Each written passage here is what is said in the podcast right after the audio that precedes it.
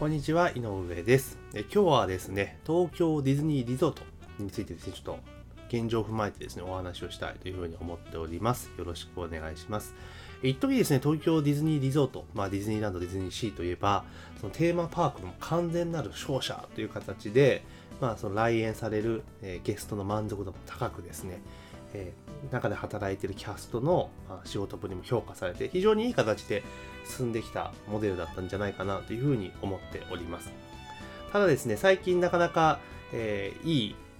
話も聞かなくなってきたりとか、顧客の満足度が下がりつつあるなっていうのは、よく報道とかにも出てると思うんですね。で、今日もそんな記事が出ていたんですけれども、私自身も東京ディズニーリゾートに最後に行ったのっていうのはもうかれこれ5年ぐらい前ですかね。夏休み、お盆で帰省するついでにですね、行ったんですけれども、やっぱりお盆ですから当然混んでるわけですよ。で、本当に乗り物乗るのも大変ですし、何かを買うも大変みたいな感じで、やっぱり入ってからがすごく大変なんですよね。人も多いしみたいな感じなんです。だから結局乗り物もそんな思うようにいっぱい乗れないし、でかといってなんかちょっと休憩したいなと思ってもレストランいっぱいだしみたいな感じで、結構ですね、お客さんがすげえ増えてるんですけれども、やっぱ中に入った時の満足度っていうのは実は低くなってるんじゃないかなと思うんですよね。結構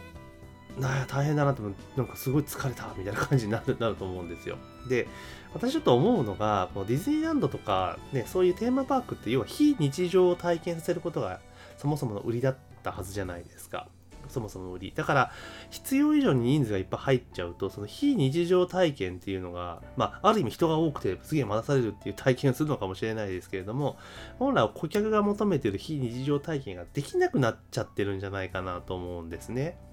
行っても人いて混んでるしみたいな。で、かつてその昔は平日に行ったら結構ディズニーランドとかって意外に空いてたんですよね。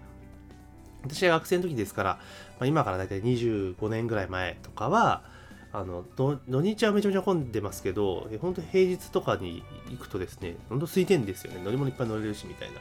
感じだったんですけど、今は平日行っても混んでますよね。で、あと外国からの観光の方もいっぱいいらっしゃっているので、かなり本当いつ行っても混んでるような状況なんですよ。だから、満足度っていう部分で考えると、なかなかもう上がっていかないんじゃないかなと、今のパターンを続けていくと。で、もちろんその規模、いろんなアトラクション入れ替えたりとか、テーマのその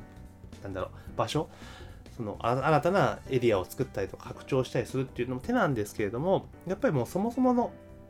規模が追っついてないと思うんですね。今でも相当の広さなんですけど、じゃあどうすりゃいいかって考えた時に、私が思うのはもう多分これしかないのかなっていうふうに思うんですね。一つというか二つあります。で、一つはもう入場制限をしちゃうっていうか、もう完全予約制の前売りにするっていうのを前提するっていうのがおかしいんですけれども、完全予約でその中に入って、そんなに待たなくていいっていうのがおかしいんだけれども、ある程度そのゆとりを持って、回れる、ちょっと並ぶとか待ち時間が若干あるにしても、今みたいにこういっぱい待つってことはないような感じの運営に切り替えていくっていうのがいいんじゃないかなと思っています。予約して完全予約制、多分それでも全然モデルとして成り立つと思うんですね。こんだけでなければ。で、その予約制にして当然客数が減りますから、その分入場料上げてもいいと思うんですよ。それこそだって中入って待ち時間とかが少ないわけじゃないですか。だから満足度が上がるわけなので、当然その分入園料上げても多分そんなに問題にならないんじゃないかな。もちろん叩く人は出てくるでしょうけど、別にそれでいいっていう人は、評価する人は多いと思うので、それでもいいのかなと思います。ですから、まずはもう完全予約制にして、もうある程度の定員っていうのを決めてしまう。で、それ以上はもう絶対受け入れないっていうのと、完全予約制にするっていうパターンの合わせ技でいけば、結構お客さんの満足度って上がるんじゃないかなというふうに思います。なのでそうなるとね、逆にその予約のチケットっていうのはプラチナ化しちゃうリスクは当然ありますけれども、でもその転売とかそういうのをうまく阻止する仕組みを作ってしまえば、別にそれでもいいのかなと思います。で、あとは今日本に1カ所しかないですよね。日本に1カ所だから東京、千葉ですけど関東に1個なのでもう1カ所作ったらいいんじゃないのって思うんですね。例えばそれは、関西であるのがいいのか、あとは例えば東北とか、あと例えば鳥取とか、要は地場の産業がないようなそのちょっといろいろね苦労しているようなところに作って新たななんて言いましょうか、人を呼び込むっていうために作るのにすごい武器になると思うんですよね。で沖縄に作るって話もありましたけれども、沖縄ってもそんなんやらなくても観光地だから別にお客さん人来るじゃないですか。だったらむしろなかなか人が来ないようなところに作ってあげることによって観光需要っていうのをで起こすのもありかなとは個人的には思っています。だからそういう形で、東京にしか、確かに日本に1カ所しかないから付加価値があるっていうのもあるんですけれども、ただ現状そのもうキャパを超えているっていうことがある。でしかもその東京ディズニーリゾートも営利企業である以上は当然利益を出していかなければいけないってなるとお客さんいっぱい入れなきゃいけないってなっちゃうじゃないですか。だったらもう1個作る、2カ所国内に2つ作るっていうのをやっていくと逆にいいんじゃないかなというふうに思います。だからそうすればね、入場制限とかね、完全予約制とかしなくても、ばらけていくっていう形になると思うんですよね。確かにそこにまでに行く利便性ってことを考えたときに、その地方とかちょっと課題は残りますけれども、でも今の1箇所しかないっていう方法よりも、分散しますから、その分、なんて言いましょうか、顧客のその満足度っていうのは今ほど落ちることはないんじゃないかなというふうに思っています。確かにね、日本に1カ所しかないからっていうのもありますけれども、でもお客さんの来場される非日常体験ということをきちっとね、満足して体験していただこうと思ったら、もう増やしてもいいんじゃないかなというふうに私は思います。で、あとはUSJ もね、同じように、一時不振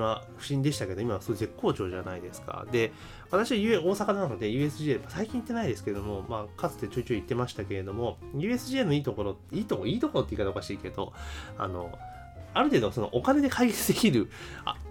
なんですよ、あそこって。どういうことかというと、例えば乗り物待ち時間なしで乗りたかったら、追加料金払えば待ち時間なしで乗れちゃうんですよ。俺はすげえなと思ったんですけど、東京ディズニーリゾートってファストパスみたいなのあるんですけれども、あれってね、言うてもちょっと減るぐらいじゃないですか。時間が決まるから並んで待つ必要はないよっていう感じなんですけど、 USJ の場合は、それこそですね、よしこれ乗ろうと思った時にその列をパスして乗る権利みたいなのがあるんですよね。その売ってるんですよ。もう名前忘れちゃいましたけど。で、それは賛否あるにしても、いやでもね、追加料金払ってっていうんであればね、早く乗りたかったらそれ払えばいいわけですし、でそうじゃなければね、並ぶしかないっていうのもありますから、ある意味これすげえなっていう、資本主義だなっていうふうに思いましたけれども、そういったやり方もあるんかなっていうふうに思います。ただ、一つ言えることは、そのテーマパークにですね、お客さんが何を求めていくのかっていうことをやっぱり考えて、それに応えられるような運営をしていかなきゃいかんのかなというふうに思います。ですからディズニーリゾートであれば、当然非日常、要はそのね、本とかアニメの中の世界に入ってくるようなイメージじゃないですか。だからそこに人がゴミゴミしてるとかそういったっていうのはやっぱりその、ね、幻滅しちゃう一個の要因になるので、ある程度入場制限をするなりなんなりしてそう体験させるっていうことに重きを置いたら、別に今そんな無理してですね、投資をかけていろんなものを入れ替えたりしなくてもある程度お客さん戻るんじゃないかなというふうに思います、私は。あとそれが厳しいのであれば、あとはですね、もう一箇所作ってしまうという、要は今も上がってきた今までの東京ディズニーリゾートの利益でもう1個出すということをやれば、分散すると思いますからね。だから極端な話、ディズニーシーをね、横に作っちゃうのよくなかったんですよね、きっとね。違うとこ捨てなかったんですよっていうふうにやっぱ思ったりはします。というわけでですね、今日はディズニーリゾートの今のちょっとですね、深刻な問題、顧客満足度低下っていうところ、についてですね、ちょっと私の思うところをお話しさせていただきました。というわけで本日の音声は以上になります。ありがとうございます。